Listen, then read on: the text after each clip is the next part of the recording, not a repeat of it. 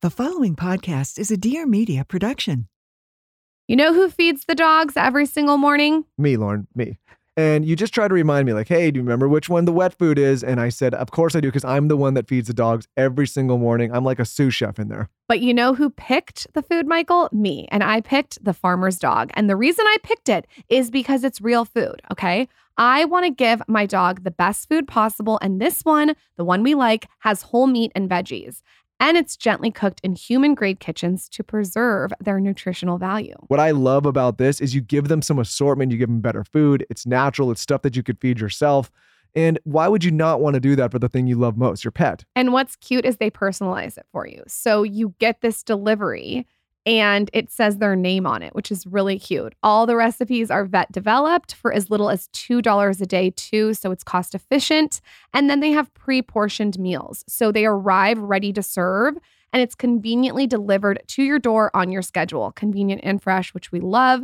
Dog people across the country have ordered millions of meals from The Farmer's Dog. It's never been easier to invest in your dog's health with fresh food. Of course, we have a code for you, and it's an incredible code. You get 50% off your first box of fresh, healthy food at thefarmersdog.com/skinny.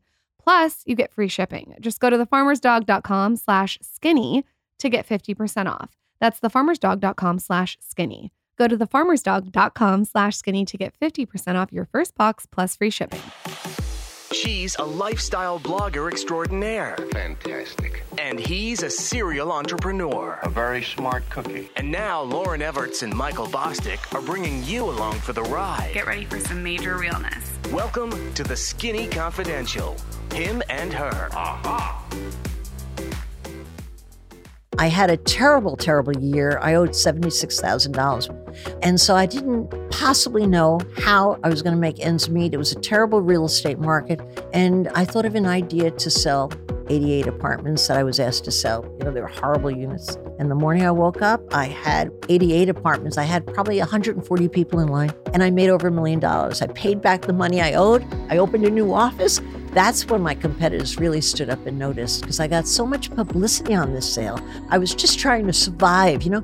If it hadn't worked, what was lost? Nobody showed up the next morning. Okay, what do we do today?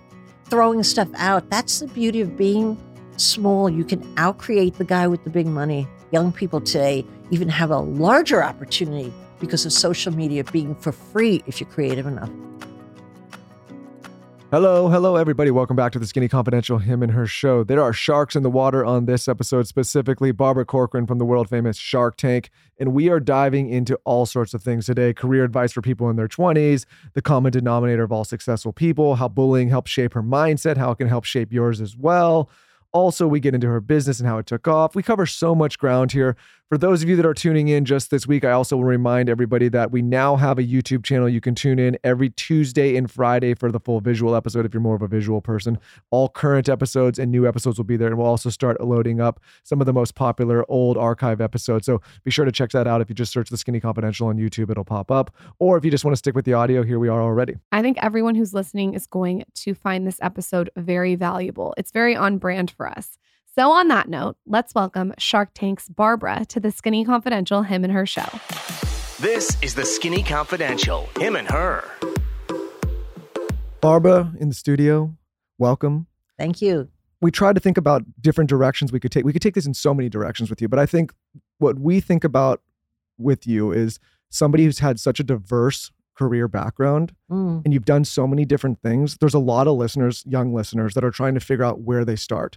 And I think some good advice, but also poor at the same time, is everybody says, hey, just chase your passion. And young people are just supposed to hate that expression. Yeah, same. Because I think, at least in my case, it took a very long time to figure out, you know, what kind of path, and I'm still figuring out. And so I think it's difficult when young people get that advice and they haven't tasted a few things. I was reading you had some kind of 20 plus jobs before you even figured out which one to do. So maybe starting there and kind of talking about how you came up and how you thought about your career from a young age. I think when I was starting my career, I had the good fortune of having 22 jobs before I started my business. And boy, did that help me with building my business. But trying to find yourself is such a challenge. When you're young, how do you know what you're good at? And today, people don't like to jump jobs and try on a million things. That's how you find out how you're good at whatever. I got lucky, honestly, because I discovered in my 22 jobs that I was great with people. I couldn't read well. I couldn't write well. I couldn't figure anything out well. But boy, could I charm people. And that got me the biggest tips as a waitress. The job interviews I went for, I always got because I charmed the guy who was hiring me. And I charmed my way in and out of the jobs as I went along the way. But I think finding your passion is the wrong way to go because you don't know what it is. I think finding one thing you're good at. And what I found through my jobs that I was good at was I was good with people. And what I found I was good at the day I started my job, I was good with people. So I hired all the right people. I motivated them. I charmed the people to stay, charmed the people to come. And I built a career on that one talent. So you really only need one thing. How would you apply the charm that you had today if you were 21? I would watch people's reaction to me. I would ask all of my friends or even acquaintances, what's good about me? Because sometimes you don't see yourself. You're so hard on yourself. And then I would try to find some kind of a career that tapped into those values or those talents.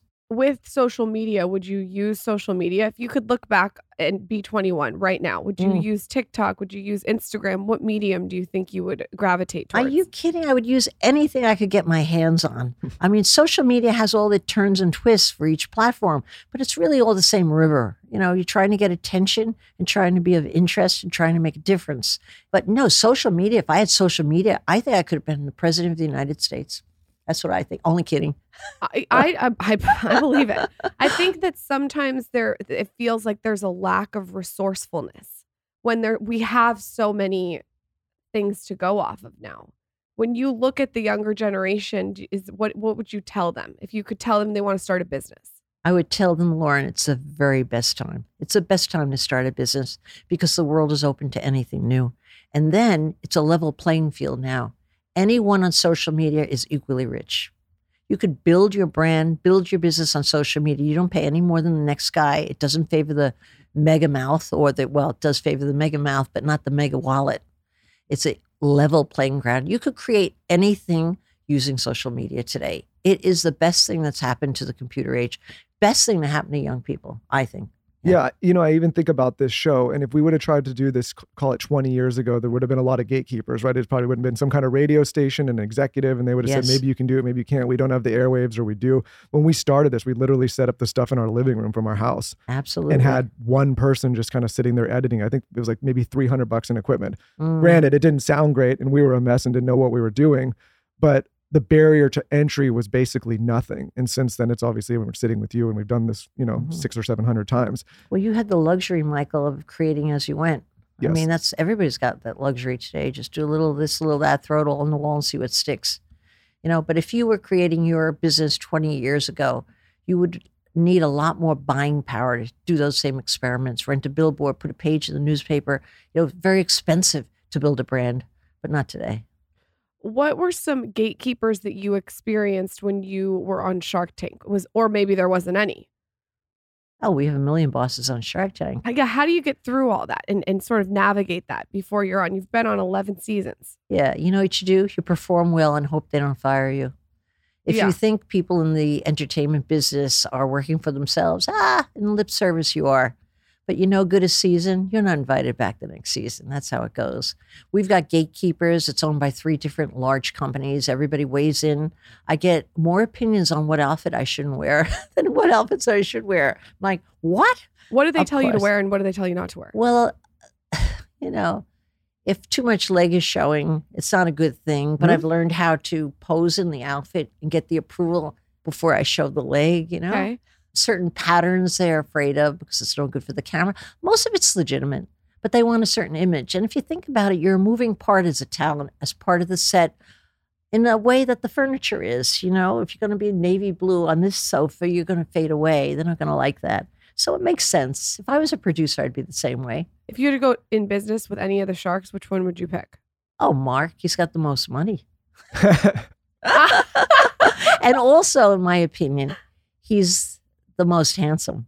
I don't know if the money's influencing me, perhaps, but I think he's handsome independently of his wallet. But he's the most loyal husband and great father, and his wife wouldn't tolerate anything. No, Mark, it would be a safe bet. He could be my partner, even though I dream about marrying him every day. So Kevin's not it. Kevin, high maintenance. I think I'd be lower maintenance than Kevin O'Leary any day of the week. You deal with so much successful people, so many successful people. What is the common denominator between all these people that you see? Is it their morning routine? Is it the way they set up their day? What are little tactics that you see across the board? Well, everybody's got their own tactics, but they're all going to the same place, okay, which is where they want to go. The most common ground of everyone successful I've seen, the majority being self-made, you know, not that you can't do it in other ways, is they have ambition. Ambition, you know, it's kind of like an old-fashioned word, but I'm talking about the kind of ambition that just people like have to get to where they're going. There's going to be no excuse not to get there. It burns. It just burns in them. That has been what's caused the people who get ahead to work twice as hard as the next guy, to never give up, to keep plugging away, to not hear no, because they want to have, or they have to get to the finish line. It's not want to, they have to. Yeah. Do you think that's something you're born with or something you can learn? I think part of it is you learn. For me, I learned it by being the dumb kid in class and being insulted my whole life. So I'm getting even, basically. Like, you think I was dumb? I'll show you who I'm not dumb, you know, because I had that disability. But other entrepreneurs I've invested in that have been wildly successful have been people have grown up with a drunk dad, a single mom, known poverty, struggle. They've never had a vacation. They were a breadwinner before they were ready. I mean, all these hardships that people encounter at young ages are always a great formula for succeeding in life, if they don't feel sorry for themselves. I want to talk about that a little bit. And that's the dividing line, truly.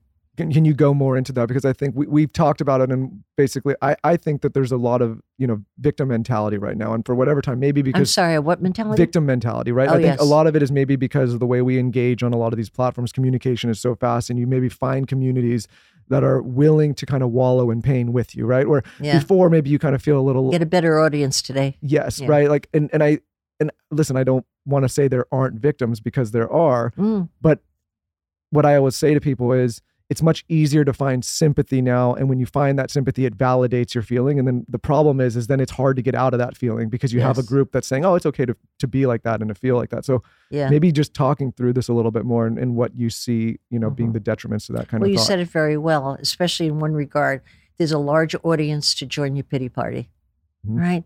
So you get away with it a little better, but you don't get away with it in life, because people who feel sorry for themselves don't move ahead. It's just that they've put themselves in slow motion, basically, if motion at all.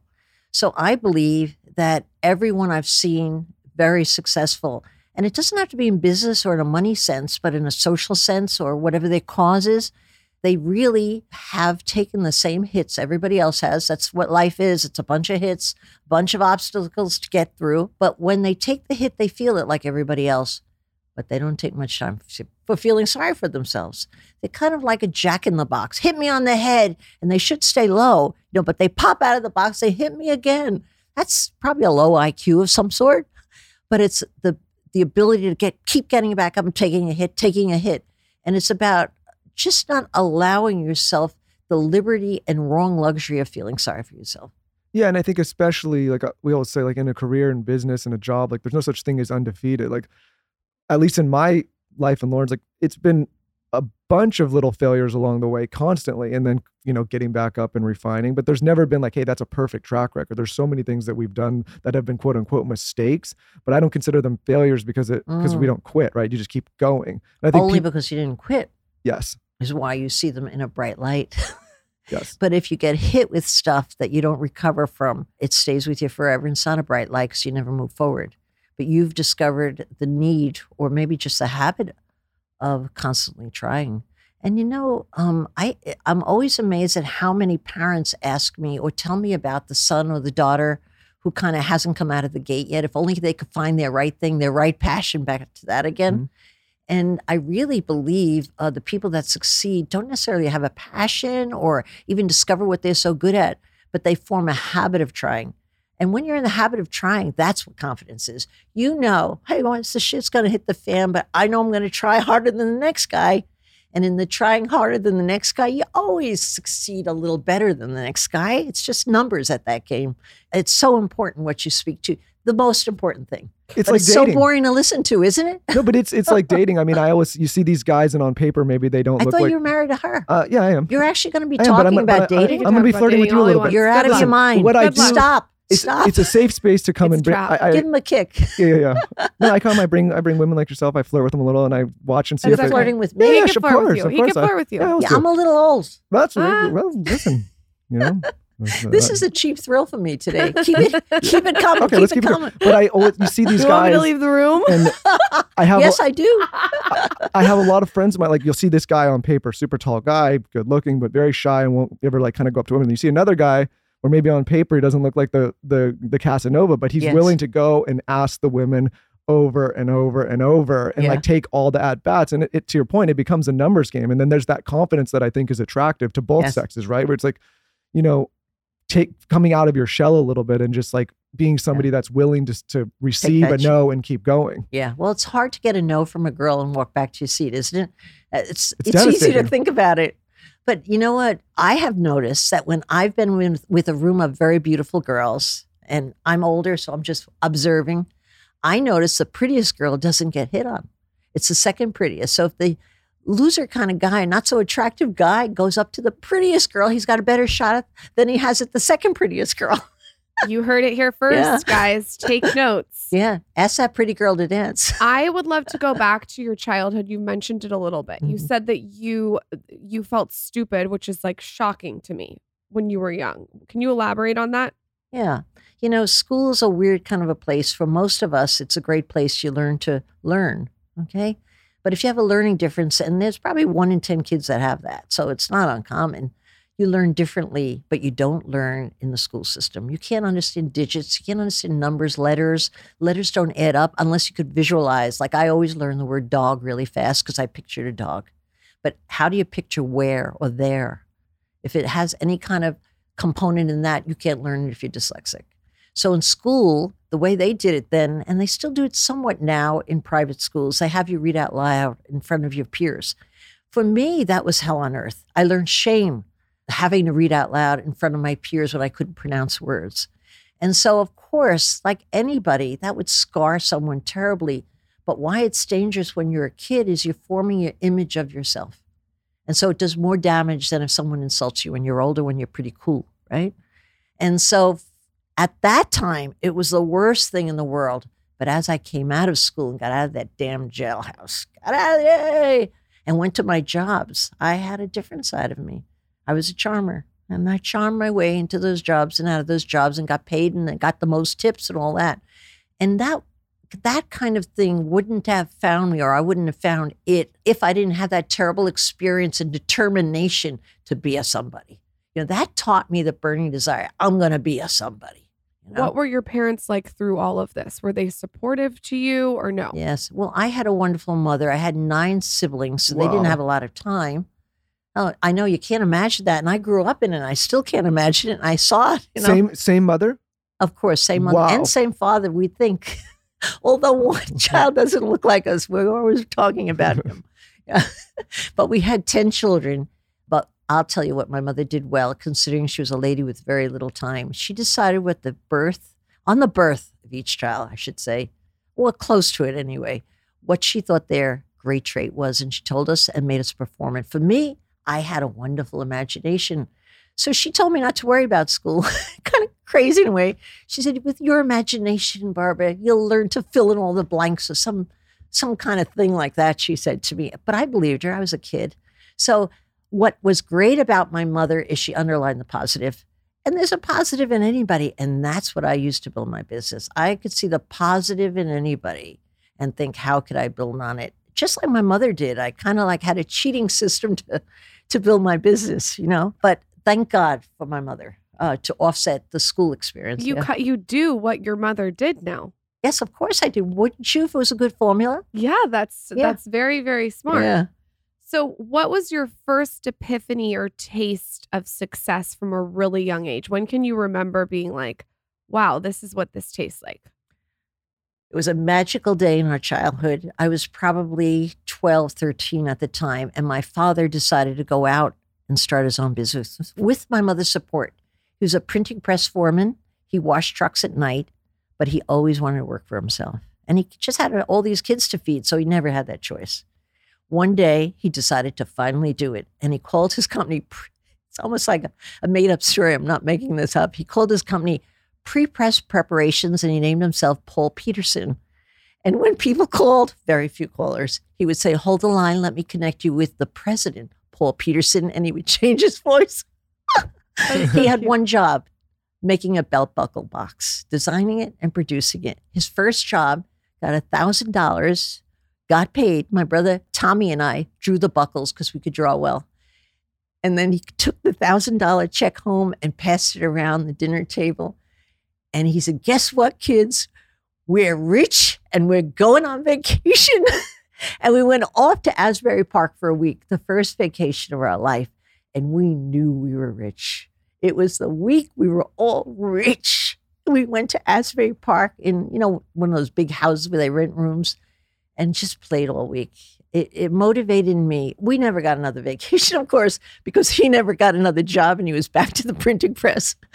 But for that week, what an inspiration. All of us remember it. It was like we were exception in life and taken out of our little life and to be rich for a week. Not that I value money because it's complicated. Oh, no, I do value money. Who am I kidding? I'm lying to you. I love money, but it's not cracked up to what it's supposed to be so far as satisfaction goes. It's great for options, not on satisfaction, honestly, and it complicates life. So I could tell you what's as bad about money is good about money, but I still want money. But I think I forgot your question. I started talking about my love of money. Oh, no, you're telling me about your first taste of success. And it sounds like it had to do a lot with your father. Yes. What was maybe your own taste by yourself, your solo taste? Well, when I was building my business, I was very young when I started, 23, and I was always in hock.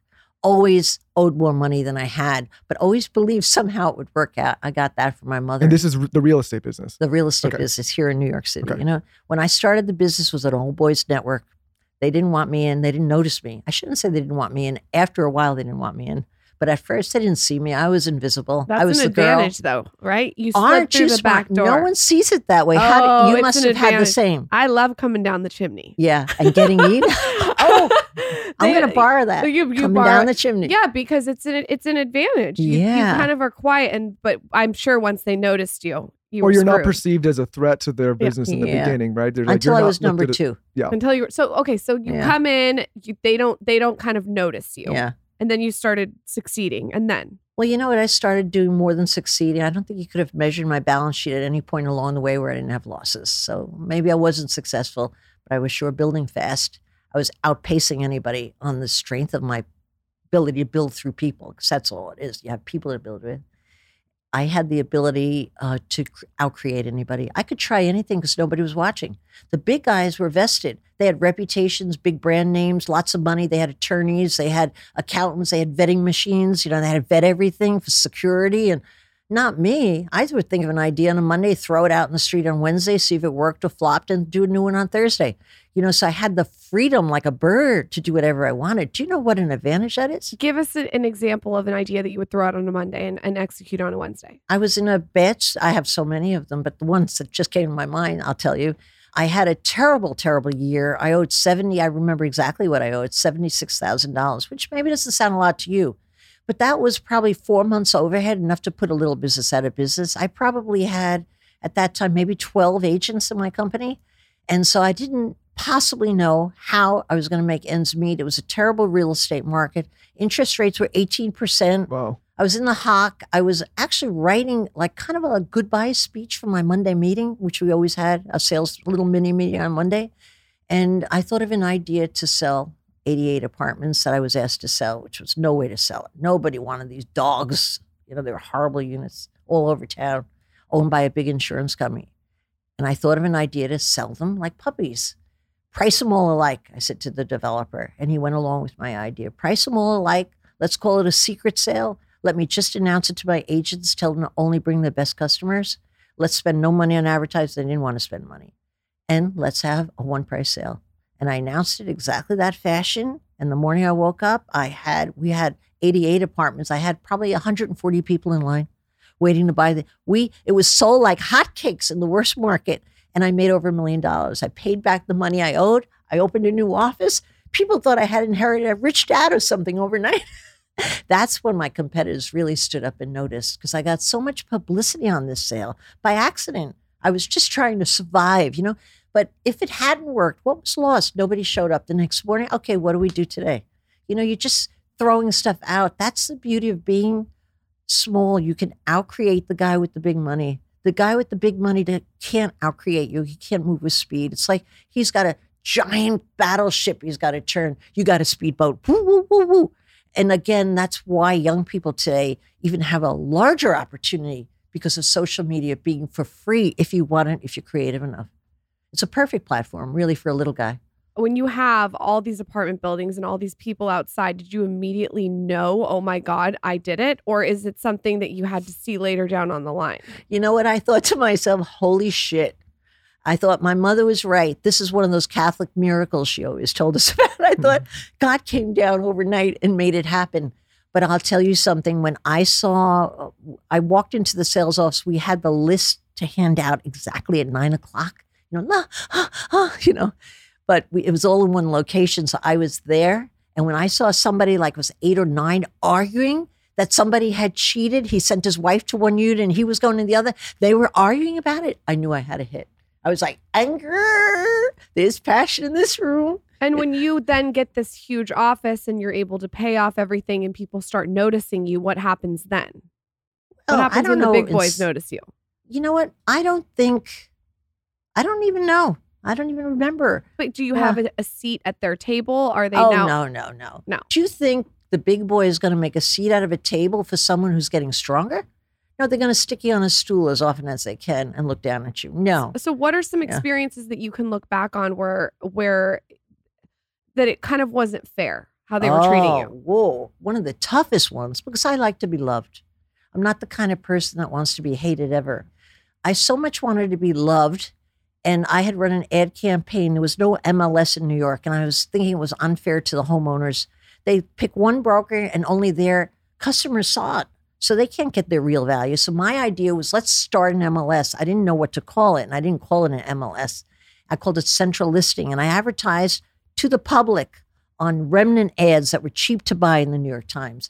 You should list your apartment with the Corcoran Group. That was me. Because we share our listings with the whole community, which we did. It was like being Robin Hood. And to my surprise, honestly, the whole brokerage community piled against me and brought me on charges to the real estate board, which was our governing body. And they were telling me I was falsely advertising, which wasn't. But anyway, they chased me for 3 months, hired a big attorney.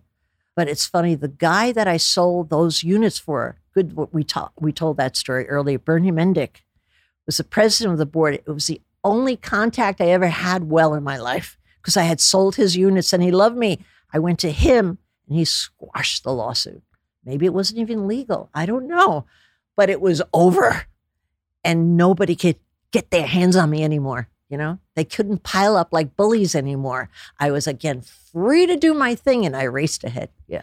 Besides the moment that you made $1 million after that, I'm sure there was many pivotal moments of your success. What was the next one? Sort of the next tier? The next tier happened. A lot happened by accident. When I was trying to do something purposefully that failed. Explain that, what you mean by that. Okay. I had a great idea. I thought it was a great idea. I'd put all my homes on tape. Okay. And this was before the internet. So I hired a videographer. I hired a makeup lady to make everybody look beautiful, beautiful photography. And I put all of our apartments on tape. And I said, hand out the tape to your customers. They don't even have to look anymore. We bring the apartments to them. Yeah, my agents handed the tapes of the apartments to their customers. Great idea. We were ahead of the time. I couldn't wait to see. I spent $77,000 on those tapes, and they're rotting in the basement of my store next to Zabar's. And it was a total failure. But this is the lucky part. I was thinking how to save face and how to announce the failure without calling it a failure and how to cover it, you know, for the next week on my sales meeting. And I had dinner with my husband, who was a Navy captain who was playing war games in Korea. And he said they were playing the war games on a new medium called the internet. And it was in real time, and he was all excited. And I immediately went to my office, registered Corcoran.com, and we had 2 sales that week. Boom, boom. It was like light, boom, boom, out of London. 2 young guys, sight on seed, bought 2 apartments. Well, I knew what I had stepped in. It was the next thing that was going to change real estate so much. So I had 2 whole years to experiment before anybody went on the internet with real estate. What year was this? Mid-70s. Look up when the internet was. It was so the government had it first. It was really, really early. But you know why it took them so long? Honestly, because they weren't paying attention. I took all my URLs. I registered all the URLs of my competitors. You're allowed to do that. I own them all. And I waited for them to call me. You find that funny? Well, this way I had a gauge of when they woke up.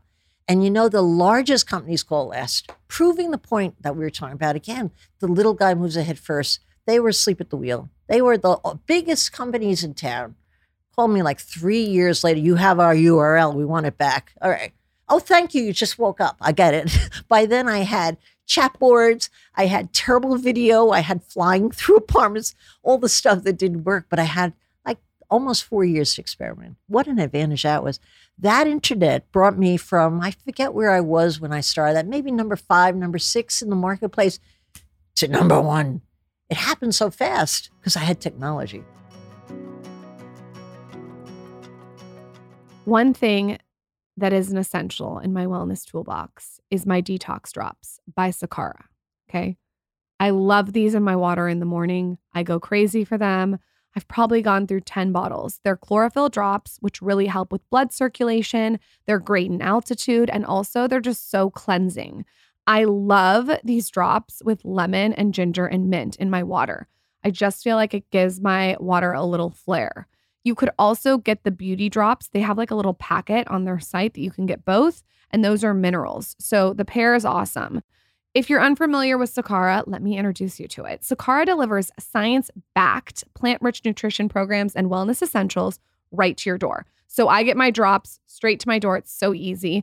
You should know their ready-to-eat meals are nutritionally designed to deliver results from weight management to even easing bloat or boosting energy and even having clearer skin.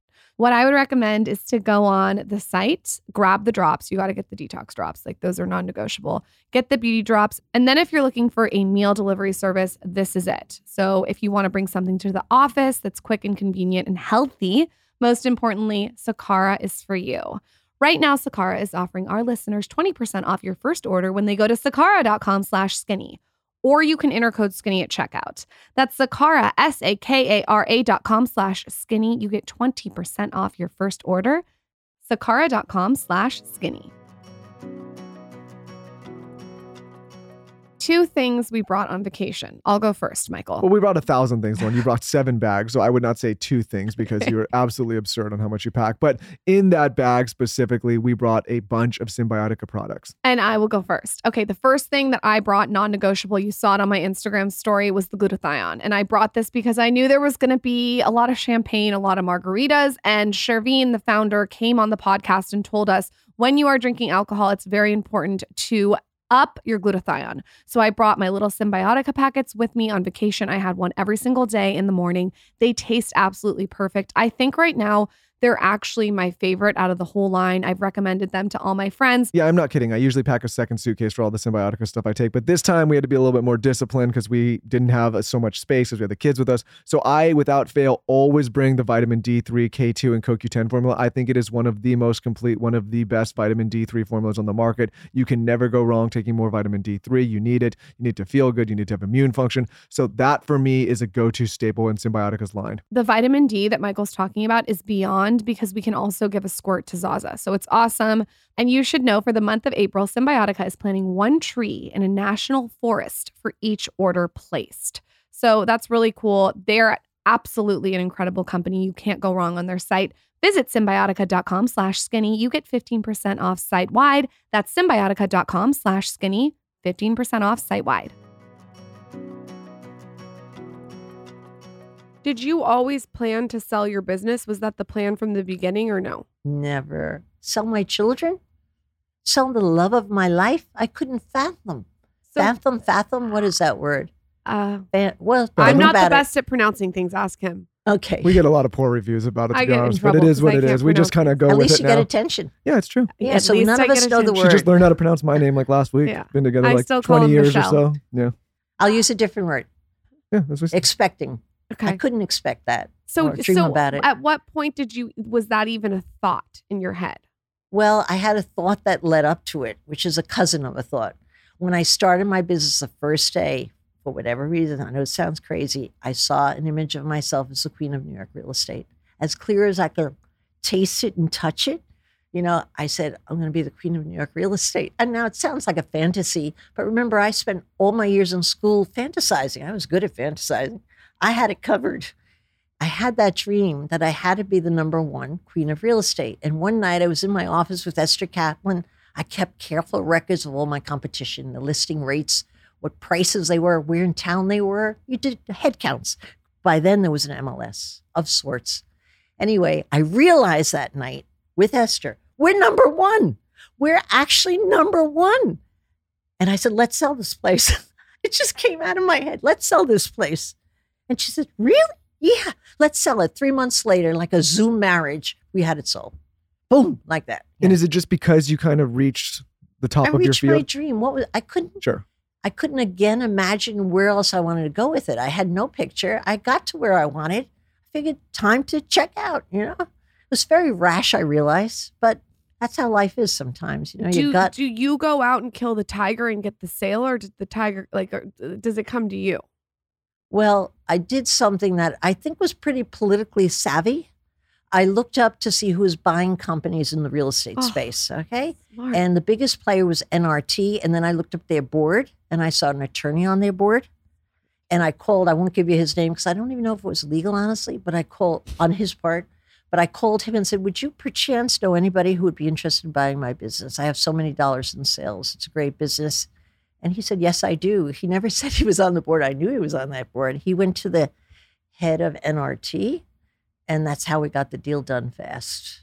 And he was an inside man, so to speak, on my side. I think he thought he was the inside man on their side, but I saw him as the inside man on my side, you know? Yeah, I mean, that's smart. That's going through the chimney. Well, let me add one thing to add a dose of reality on this.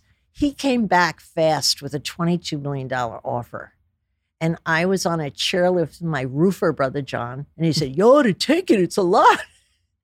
And I said, I'm not. I'm going to tell him I want $66 million. And my brother said, you're crazy. Why? And I said, because it's my lucky number. Maybe it'll bring me luck. And that's exactly what I went back with. And that's exactly what they paid. I wish my lucky number now was 150. I know. I was going to say. I should have thought about 66 that. 66 is a great number. Yeah, it was good enough. So when that sale goes through, what is it like when it goes through? Are you celebrating? Are you at home in your apartment by yourself? Like, what is that like? I think on any account, it's probably a weird sensation, like surreal for anyone who's never done it. Yeah. But for me, it was particularly complicated because I signed the contract on the eve of 9/11 Friday night. Oh, wow. And then they welched on the contract and didn't want to close because there was an act of God in the contract out clause. And I knew the deal was off. It was a heartbreak because I really, again, saw the sales. And I couldn't, if I saw it, I figured it had to happen. And so on Monday, 9/11 happened, and I felt terrible, but my mind was so much on the sale of my business and it falling through. No phone calls were returned to me. I was a genius on Thursday. They couldn't wait to talk to me. And by Monday and Tuesday, I couldn't get a return call. So I saw the writing on the wall. Okay, when they did close on the sale, and I could tell you the interim story of how I closed the deal. Well, I'll tell it to you because you could cut it out if it's too long, right? No, tell it. We want all the details. Okay, I went and I bought myself a toy gun, a nice silvery toy gun. A toy gun, really. It looked like a toy, like cheap plastic. And I went over to the head of NRT, and I asked to see him. I was shocked, the lady, because I had called him. I didn't get return calls. I was shocked she let me in his office. He had a huge conference table. And he said, sit down, a real gentleman. And I threw the gun on the table as an illustration, like a show and tell. The gun to me represented the Corcoran Group. I'd replaced all the technology. I opened 3 new offices. 40% of my staff was brand new and trained. They hadn't kicked into production yet. I knew the potential of this business. The idea that somebody was lucky enough to get this business, I totally believed in. And the gun was an illustration of the bullets are loaded, it's shiny, it hasn't even begun to fire. I needed a prop, but he thought it was a real gun, of course. He jumped back maybe 10, 30, 40, 50 feet, whoever knows. I never saw a guy jump backwards so fast. But then I gave him my pitch, and to his great credit, he said, okay, just don't let me lose any money. And that was it. It was a 5-minute pitch, a very important pitch. I should have left out the gun. I realize in hindsight. So if someone's coming to pitch Barbara on Shark Tank, bring a gun. No, don't. And throw it across the arrest table. You at the gate. You won't get through the tunnel. I don't know if that flies these days. No, it wouldn't work. I don't think so. I have another. Maybe a pivot question for you. You work with so many people at this point, and you've invested in it. When you're hiring, there's a lot of people looking for my own company, for your own companies. Yes. What traits are you looking for? Always the same old traits, a short list. I'm looking for attitude. Give me anybody with the right attitude, I could teach them anything. Even if they're not smart, I could teach them to do something better than anybody else in that arena, even if they're not smart. And if they're smart, you could take them to the moon and back. You don't know what you could get out of them, But I am very good at spotting the talent in people right away, whether they have the potential, but I don't even think of that if they have the wrong attitude. I hire happy people. I've never gotten anywhere with somebody who's not happy. And I have learned, because I learned through experience, when I was able to recruit out of other companies, get producing salespeople rather than grow my own, they were coming my way at some point. I hired a lot of miserable people. They were charming with customers, but they were miserable to live with. And finally, one day I realized I gave up teaching them to be happy. I thought if their mother could make them happy, until they got to me, what do I think I can make them happy? I got rid of them. I fired complainers all the time. Got them out. So that's what I was going to ask you. When you say miserable, do you mean you just mean someone who's constantly complaining? You don't have to constantly complain. Some were better sharpshooters. They knew where to hit you when you were low and knew how to hit a colleague or steal from a colleague or badmouth somebody when they shouldn't have been doing it. I generally find negative people are fairly smart. Positive people always aren't. They always aren't smart. Maybe it's a great trait. But no, some of them were big talkers, but one thing they had in common, if they were saying negative, they needed somebody else to be negative with them. So they suck out your talent. Hey, listen, there's a space in every business for critiques. I welcome criticisms, let you know what's going wrong before you're able to see it. That's not what I'm talking about. I'm talking about somebody who just sucks energy. They're like thieves in the night. You have to get rid of them to protect your good stock in people that are capable.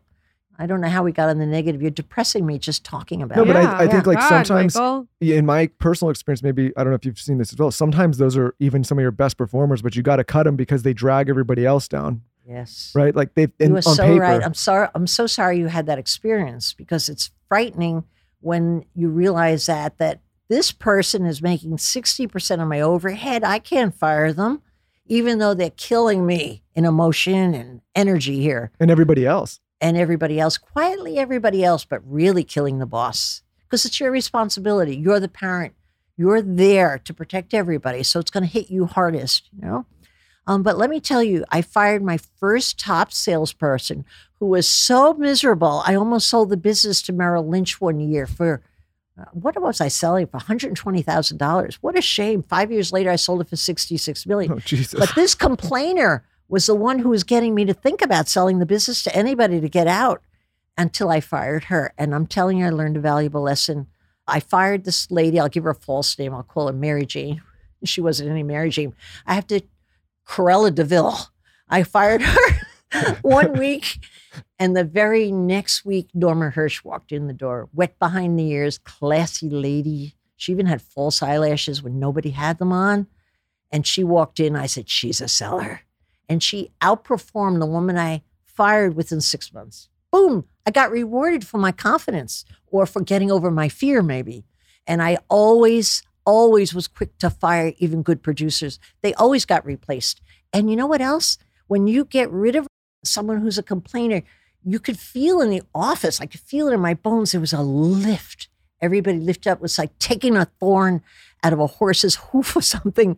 The whole office benefited immediately. Yeah, because everybody's already kind of thinking it and saying it, but they're scared to speak up because maybe that person's performing or bullying or whatever. And I feel as a boss. It is a form of bullying. Yeah. Yes. And as a boss, they, I think, immediately respect you more because they can tell that you're protecting not only them, but the business, right? Mm.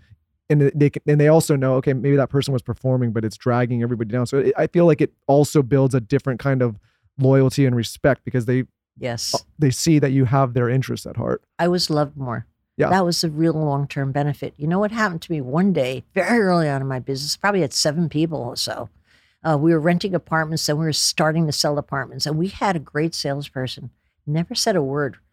Usually people who could sell well, talk well. Okay, she never said a word. She would come in the office, keep filing things in her drawer. She was making a lot of sales. One day I realized, I said, wait, is she sharing her listings? Which was my company philosophy. You can't pocket listings on your colleagues. And at night, you'll have to forgive me, but we didn't have lock desk.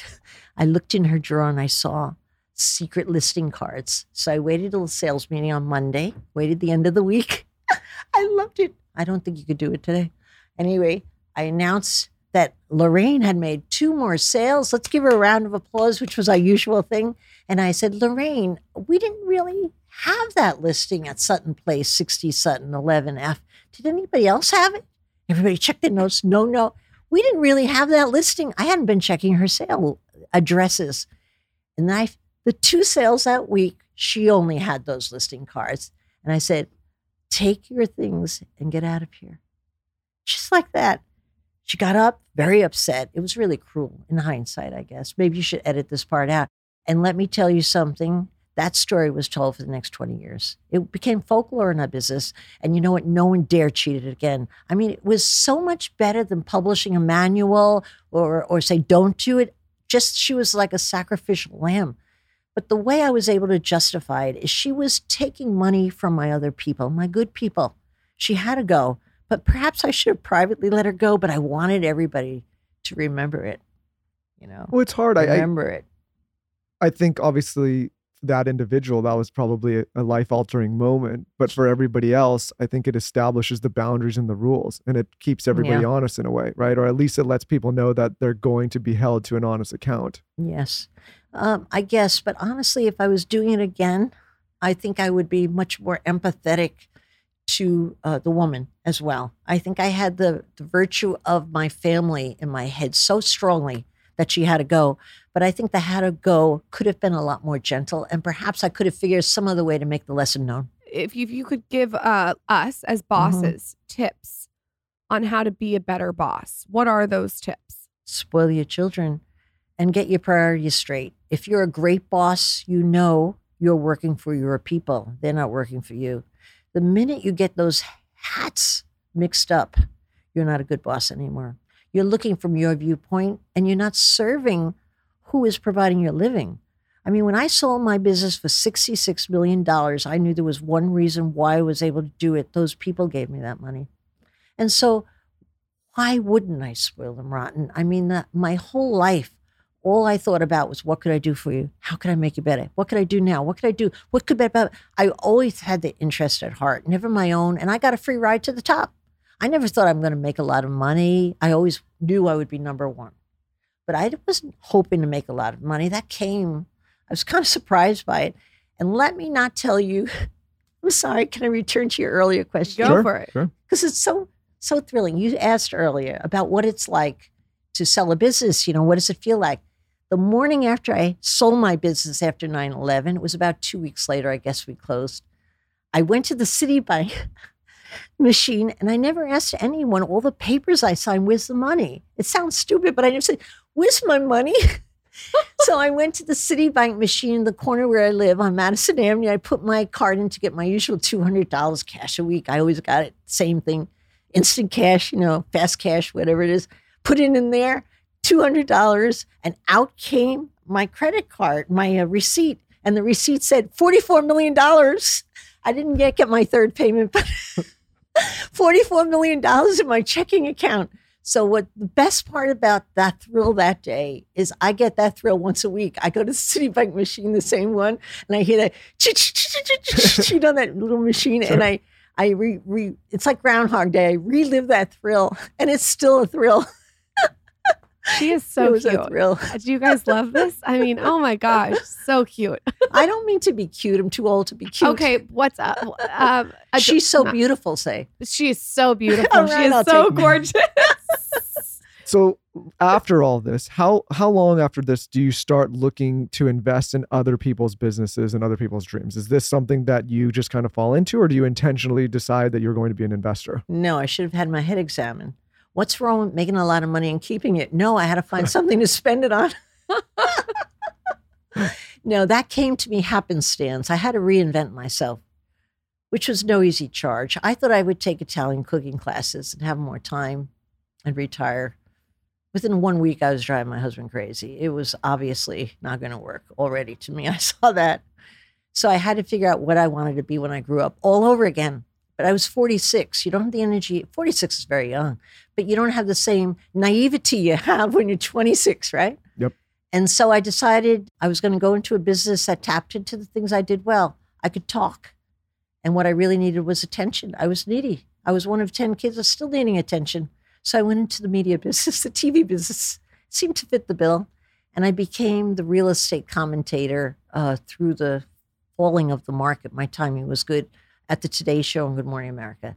That gave me my inroad. I remember that. Yeah. It took me a year to even get a spot, though. I mean, all the producers would invite me in, never give me a gig or an opportunity, and ask me how much their apartment was worth. That was the routine.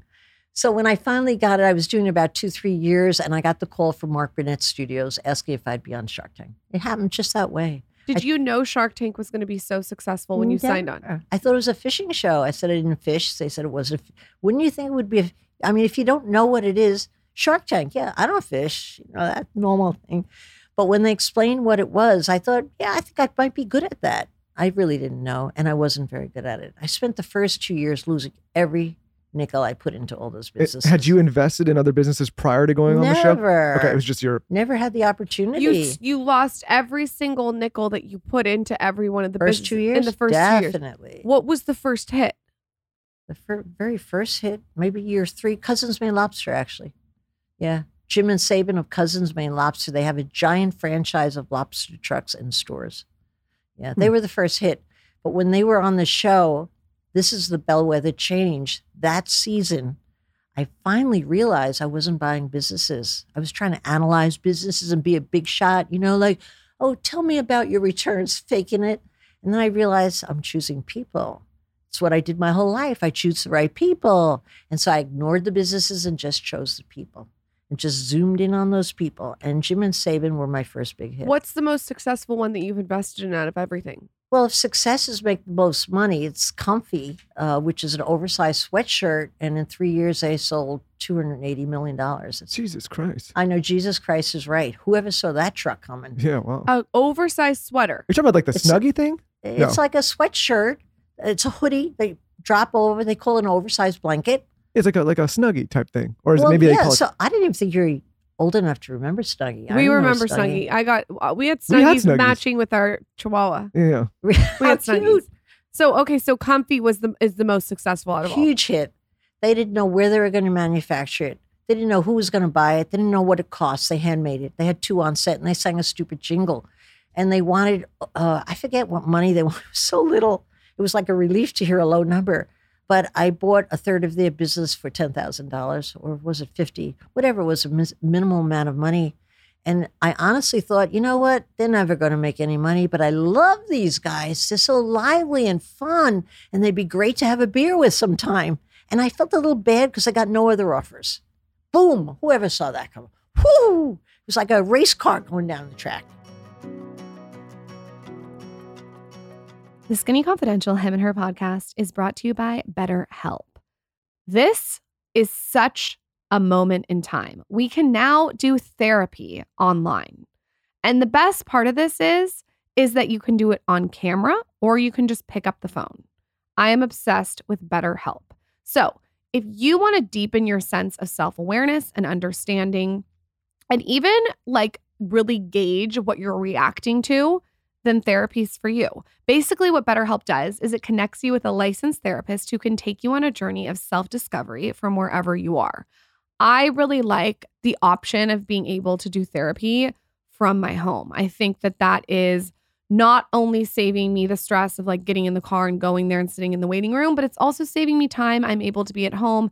It's just more effective. And I'm like in my own personal space in my bubble with my blanket. It just, it's better. So if you're thinking of starting therapy, give BetterHelp a try. For me, I think that therapy is such an incredible tool in the toolbox. And this one is entirely online, convenient, flexible, and suits your schedule. All you have to do is fill out like a brief questionnaire to get matched with a licensed therapist.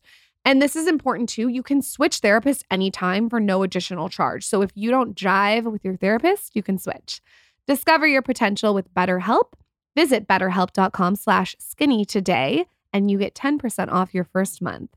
That's BetterHelp, HELP.com/skinny. I found the most comfortable underwear. It's underwear that doesn't dig into my sides. It's underwear that fully pulls everything in it in a flattering way. But most importantly, it's soft, it's stretchy, and it supports me. It should be no surprise that it's by Skims. You've seen Skims everywhere. Skims is the solution-oriented brand creating the next generation of underwear, loungewear, and shapewear for every body. Fits Everybody has supported me through every stage of motherhood, from breastfeeding to after breastfeeding to postpartum. And I can tell you as a practitioner, it lays nice underneath clothes. Even when I'm recording, I love how it, this is like weird, but I love how it looks in the video. I love how it photographs. It's just the best bra and underwears on the planet. And I have implants and they can be really heavy. So finding a good bra is really important to me. I need something that's not too tight, but I want something that really fits my boobs. They're big, but it's also like comfortable. I need comfort. The ones that I like specifically, I made like a list for you of the ones that I wear all the time, are the Scoop Bralette. I like it in onyx. It's like kind of like a black. I love the crossover bralette. I wear this all the time. And then the triangle bralette in sand is so good. And I'm saying these specific colors because they really lay nice under clothes.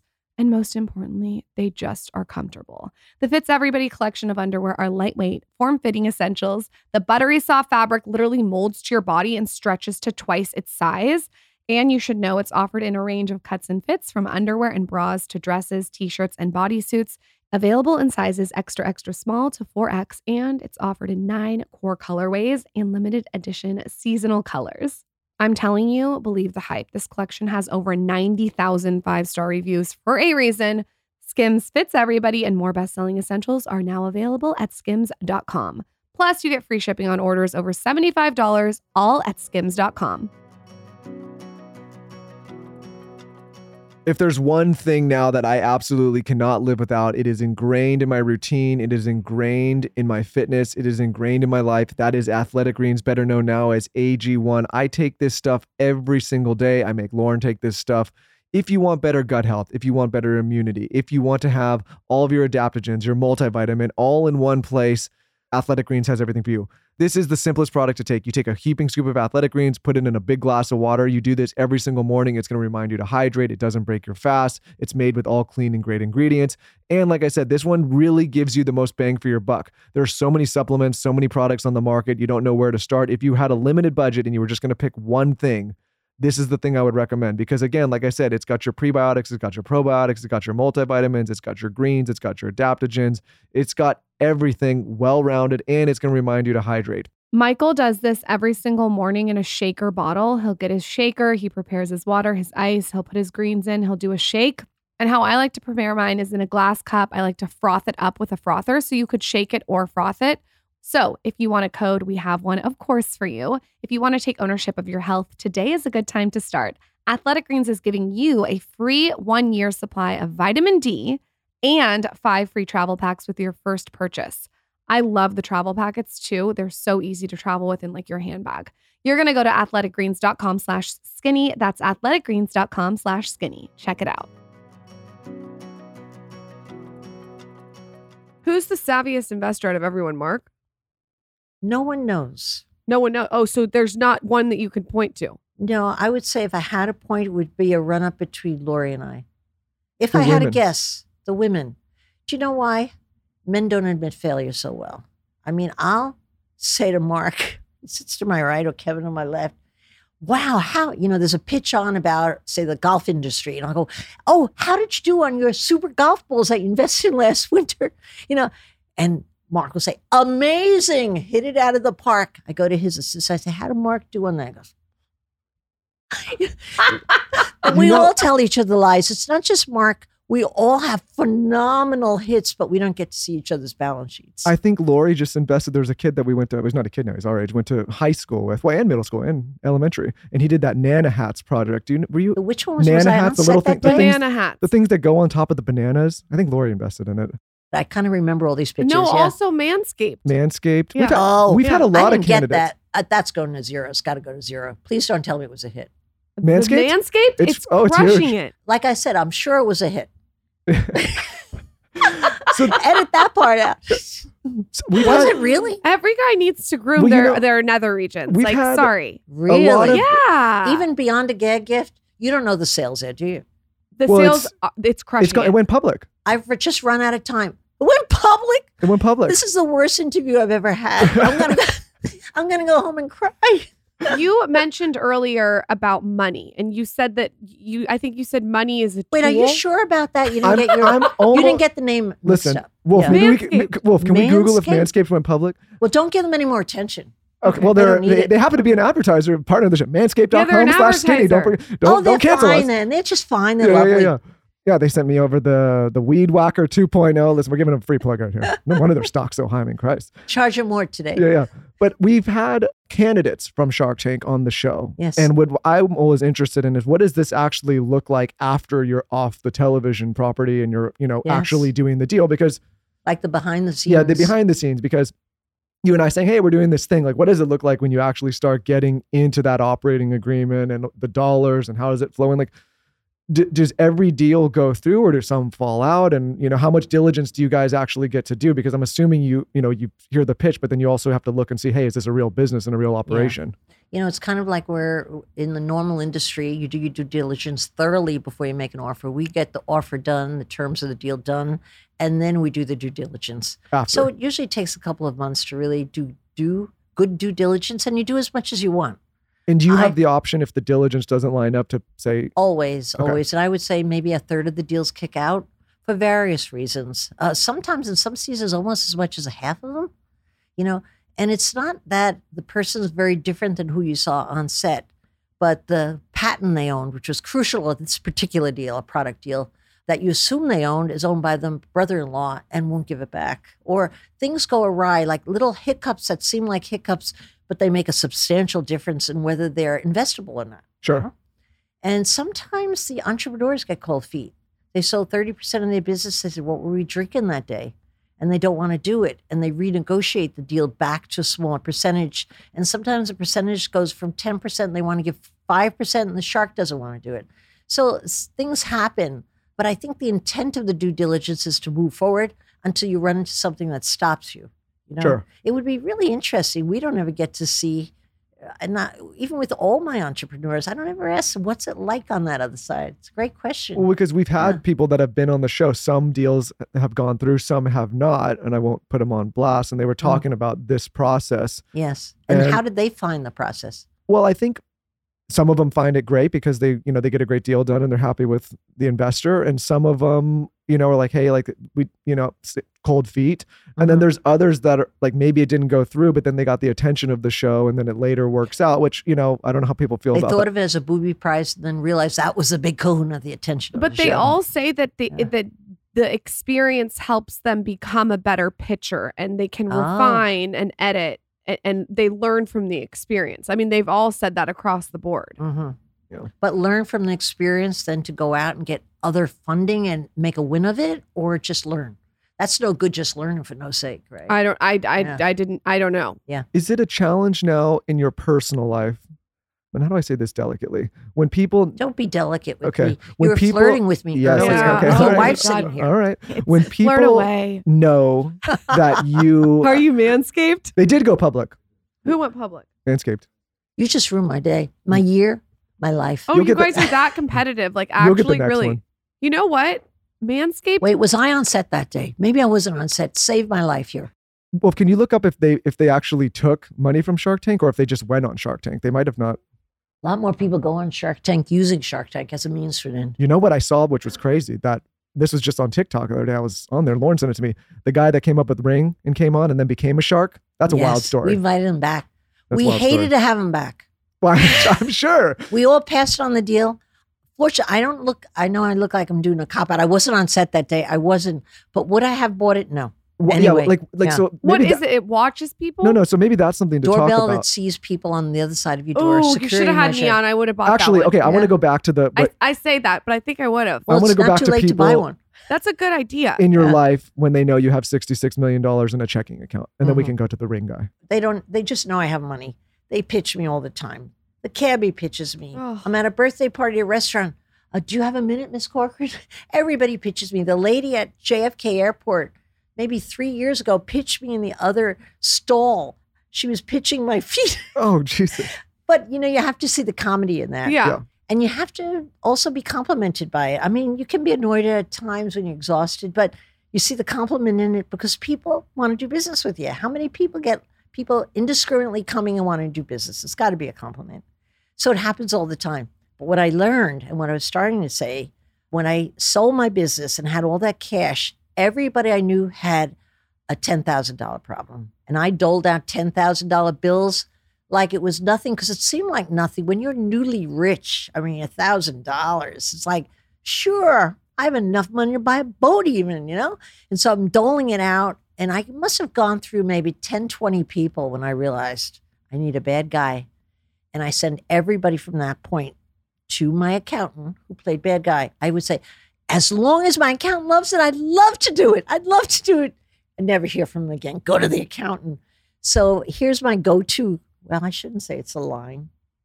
What? No, say it. No, I don't want to. Well, not the whole world watches your podcast. All right, I'll give it. Yes, they do. The whole world watches this thing. This is the podcast. Well, I'm going to get pitched by your people now, and I don't have my go-to excuse. I always say it's against my ABC contract to listen to pitches. Oh no, that's good. Listen, well, you can't. But it is true. If you pitch me, outside. You can't go on Shark Tank. You're disqualified. And sometimes I use that. But I try to put a little stop, or my whole life would be listening to pitches. You have to have a go-to. No, but I wonder about it because you almost get the double whammy where one, people know you're financially successful, but two, they also know that you're regularly doling out money for investing, and so you don't only get the people that are like, "Hey, can you help me?" You also get the people that say, "Can you help me and invest in my business?" And I imagine that's challenging. By the way, we're using that accountant thing moving forward, Lauren. It's a great thing, great strategy. What? Ask go to my accountant. Yeah. Okay. I hope that I'll sell my business. No, can I tell you the trim on it? Sure. I'll make sure to tell him you'll be calling. Oh, thank you. Here comes another one. His name is John Doe. You mentioned it earlier. It sounds like I'm making fun of people. I'm really not. It's just... Well, no, but you would reality. You would be getting pitched all day long. And also, you're a public figure. You have to have a line that you say. I mean, you have to. Listen, I think this is a relatable thing, too. And it's not, I mean, I could be nice instead. Maybe 66 million's not as relatable, but there's always, we all have that friend or family member that starts to do well and all of a sudden they become the family bird feeder, right? Yes. And I think that's dangerous because it changes the dynamic, right? It ruins a relationship. Yes. I've had that. I've lost a couple of friends, sincerely. Dear friends, because of money, because I loaned them money to buy a house in two instances, and they couldn't repay. Things went bad with their husband or whatever. And they wound up very painful. I mean, you could get a business partner or a mortgage any day of the week, someone, but you can't get a new friend. I mean, do you think that they end up hating you though, because they can't pay you back? And so the only way to deal with it is to have hate for you. I maybe hate's too strong a word, truly, but they resent sorely because of their shame.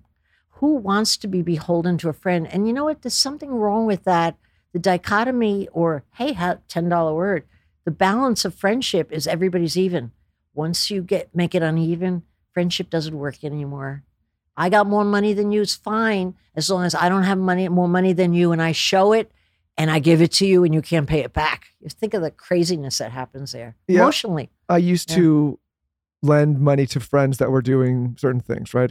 What happened was, in many cases, it kind of ruined the friendship because, to your point, if it couldn't be paid back, even if I had written it off, it was a sore point of contention where, like, we all kind of knew this happened. And it's this kind of like unspoken, awkward thing where people can't move past. It's absolutely. Like, yeah. It's a closure. Michael, I'm going to give you a good word of advice because it's something I've done in the last 5 years that I learned from my brother who has a small business of his own.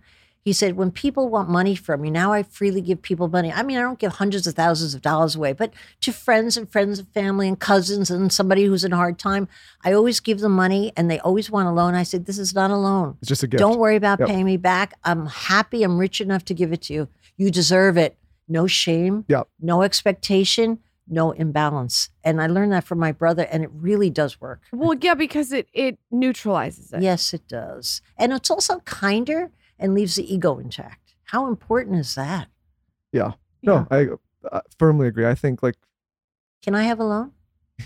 You can have a loan. I'm testing you. Yeah. 100,000? Yeah, what are you going to say? Go to my accountant? Yeah, let's talk to my accountant, Barbara. You mentioned earlier... What, your accountant? I'm not falling for that. You mentioned earlier about money as a tool and that you have a complicated relationship with it. What did you mean by that? Well, it complicates people. You know, money is a god for so many people, whether they know it or not.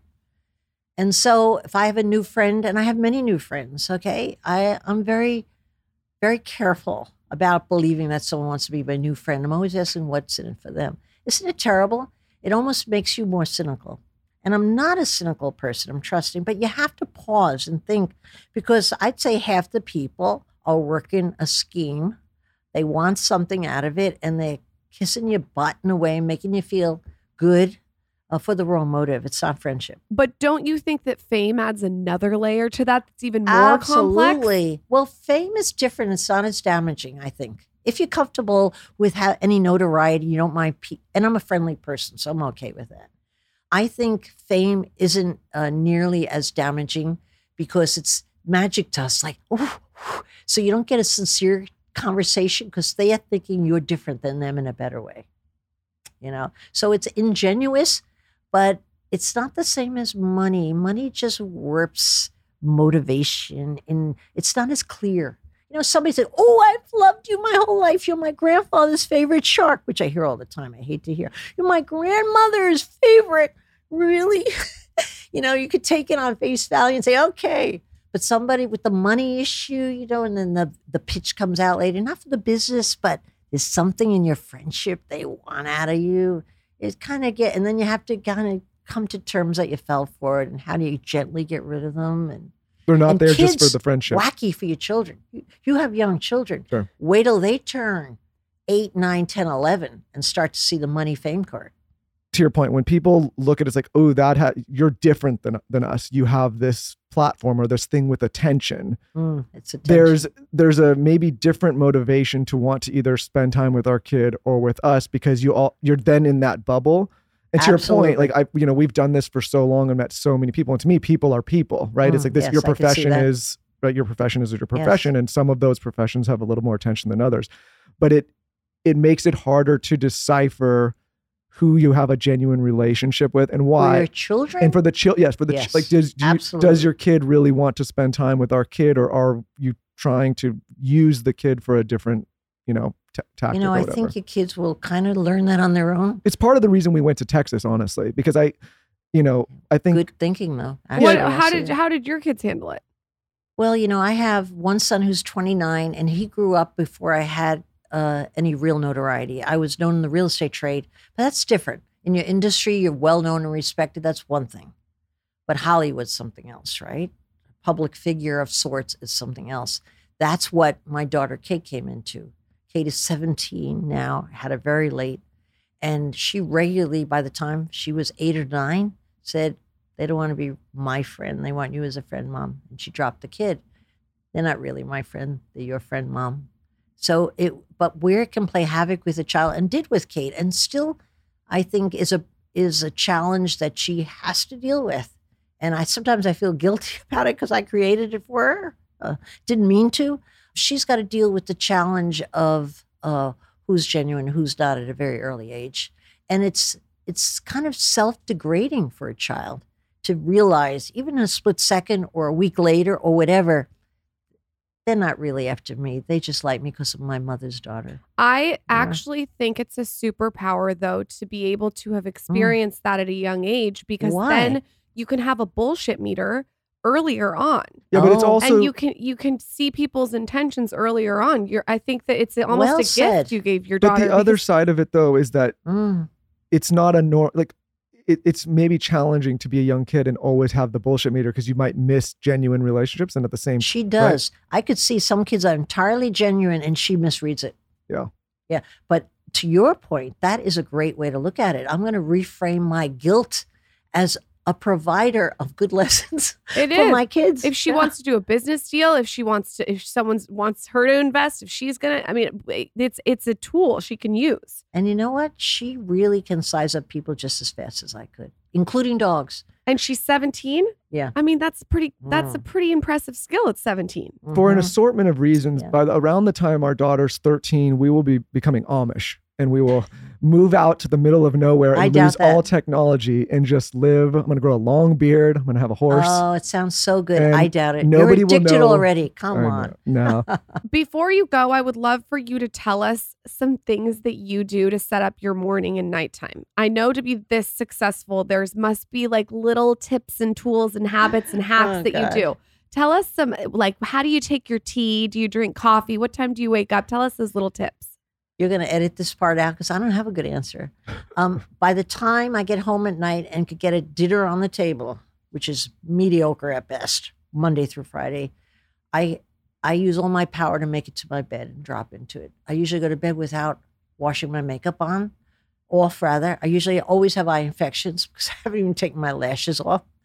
It's just terrible. I don't have a good routine. But what I do at work that keeps me on the straight and narrow is I always know what my top priorities are to get myself ahead. I have always. How? It's Ivy Lee.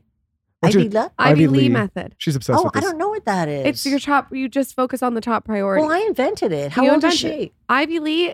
It's invented. Oh, is it he? Was the name like Ivy? Okay. Ivy Lee is invented by a very famous man, but I can't remember his name. And I think his name is Ivy Lee. No, right? It's not. No? It's Charles something. He copied it from me. It's called a to-do list.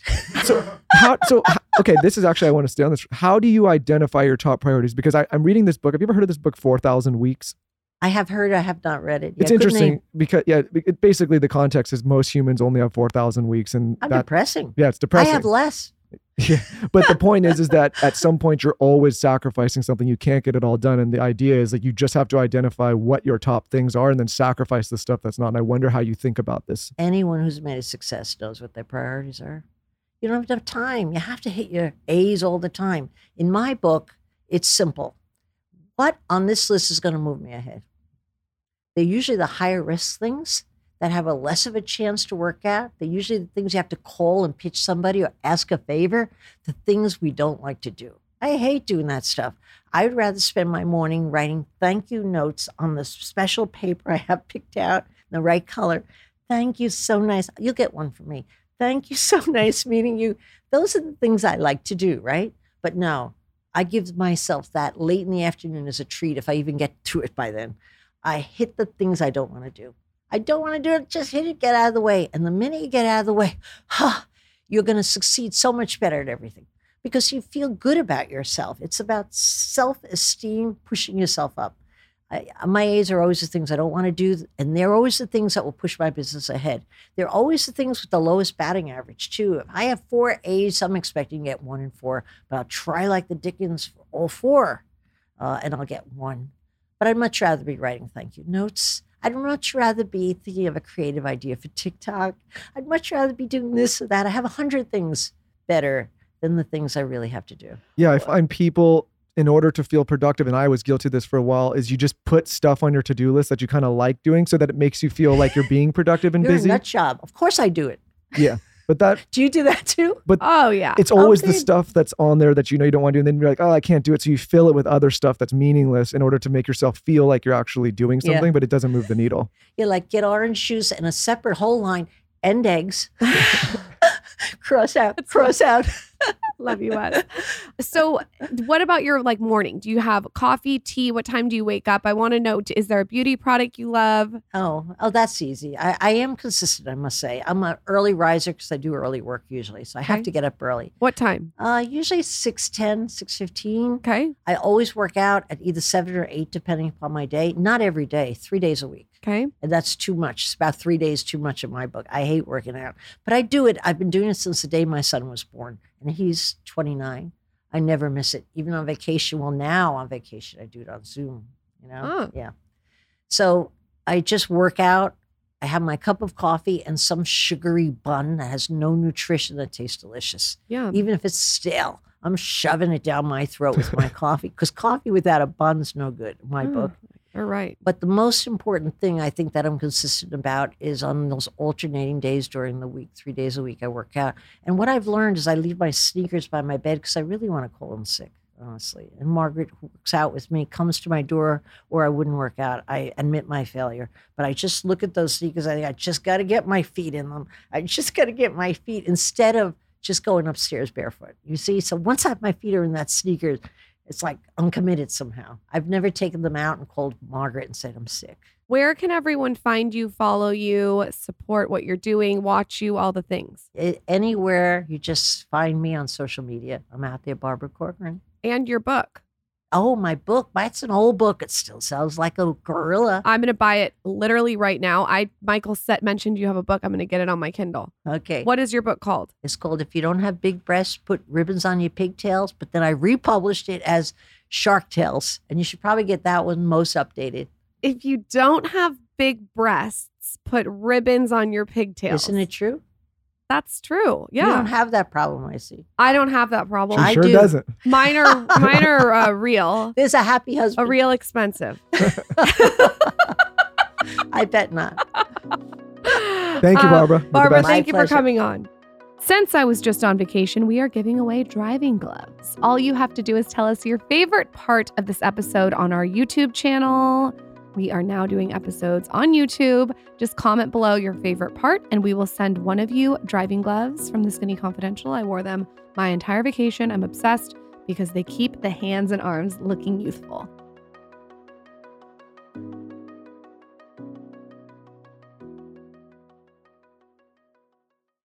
You know who feeds the dogs every single morning? Me, Lauren. Me. And you just try to remind me like, hey, do you remember which one the wet food is? And I said, of course I do, because I'm the one that feeds the dogs every single morning. I'm like a sous chef in there. But you know who picked the food, Michael? Me. And I picked The Farmer's Dog. And the reason I picked it is because it's real food, okay? I want to give my dog the best food possible. And this one, the one we like, has whole meat and veggies. And it's gently cooked in human-grade kitchens to preserve their nutritional value. What I love about this is you give them some assortment, you give them better food, it's natural, it's stuff that you could feed yourself. And why would you not want to do that for the thing you love most, your pet? And what's cute is they personalize it for you. So you get this delivery and it says their name on it, which is really cute. All the recipes are vet developed for as little as $2 a day too, so it's cost efficient. And then they have pre-portioned meals. So they arrive ready to serve and it's conveniently delivered to your door on your schedule. Convenient and fresh, which we love. Dog people across the country have ordered millions of meals from The Farmer's Dog. It's never been easier to invest in your dog's health with fresh food. Of course, we have a code for you, and it's an incredible code. You get 50% off your first box of fresh, healthy food at thefarmersdog.com/skinny. Plus, you get free shipping. Just go to thefarmersdog.com/skinny to get 50% off. That's thefarmersdog.com/skinny. Go to thefarmersdog.com/skinny to get 50% off your first box plus free shipping.